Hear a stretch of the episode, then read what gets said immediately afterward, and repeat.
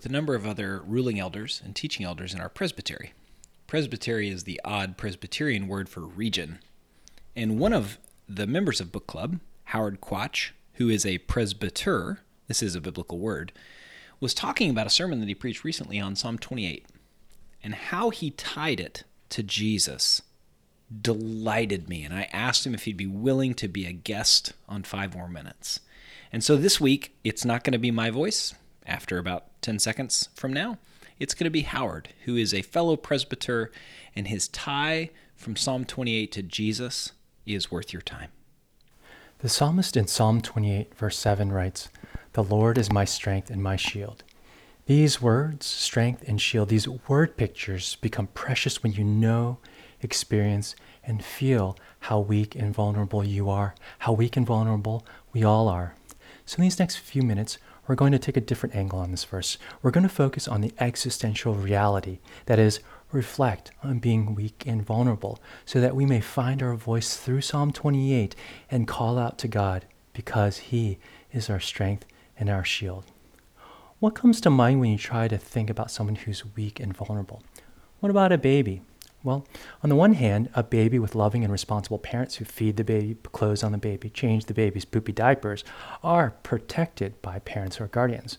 On the other hand, what about a baby without parents or guardians? An orphan, perhaps.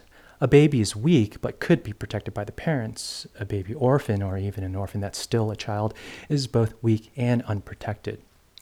Weak and vulnerable. That's not just for baby orphans. This picture describes what we all are like in some way or another. And I suspect for at least some, that was what your day to day experience may have been like during the pandemic, even with masks, even with social distancing, even with all the latest COVID related data, just to click away. And it might encourage you to be reminded that being weak and vulnerable has a historical pedigree. Throughout the Bible, you find stories featuring weak and vulnerable people, the kind of characters you might remember as heroes of the Bible. Abraham and Sarah, for example, were quite old before they had their first. You got it, baby. The Lord said to Abraham in a vision, Fear not, Abram, I am your shield.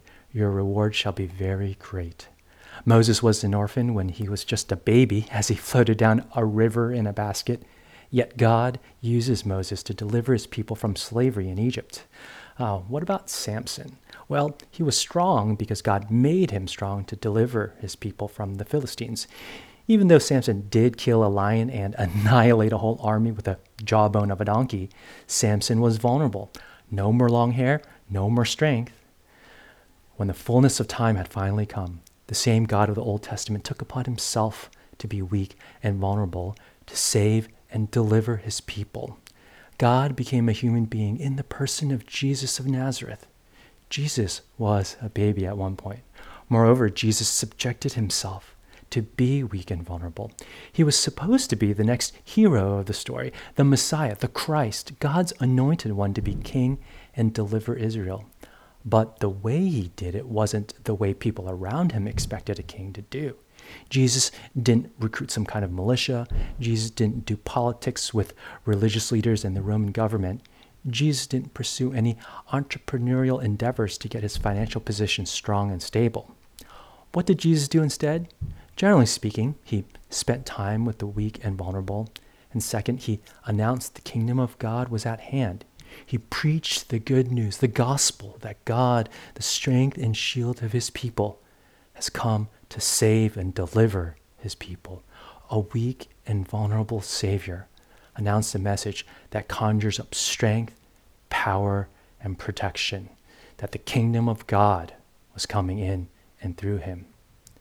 And it was this message that got him crucified. You can't get much weaker when you're beaten beyond recognition. You can't get much weaker when you're hung up against some wood, held there by nails, hammered through your hands. And you can't get much weaker when you're dying from slowly suffocating.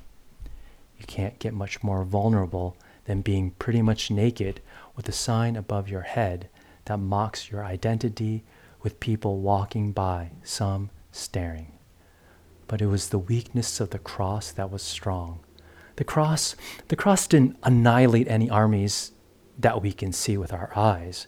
Instead, the cross defeated the enemies that no one has ever defeated sin, death, and the devil. The second person of the Trinity became a human being to sympathize with and die for weak and sinful human beings on the cross. But he called out to God the Father, who was his strength and his shield. And you can imagine Psalm 28, especially verses 7 to 9, giving our Lord a voice as he was hanging on the cross. The Bible doesn't promise God will completely take away all of our weaknesses and vulnerabilities on this side of the final resurrection. Your chronic illness may never go away. You may never get that job you've always wanted. You may never escape that addiction. Depression may never fully be lifted. But our ultimate hope is being united to Jesus, who died a weak and shameful death on the cross. And through the cross, not around the cross, not off the cross, but through the cross, the weak and vulnerable are resurrected with Jesus and made new. While on this narrow path, let's call out with the rest of the saints The Lord is my strength and my shield. To God alone be the glory.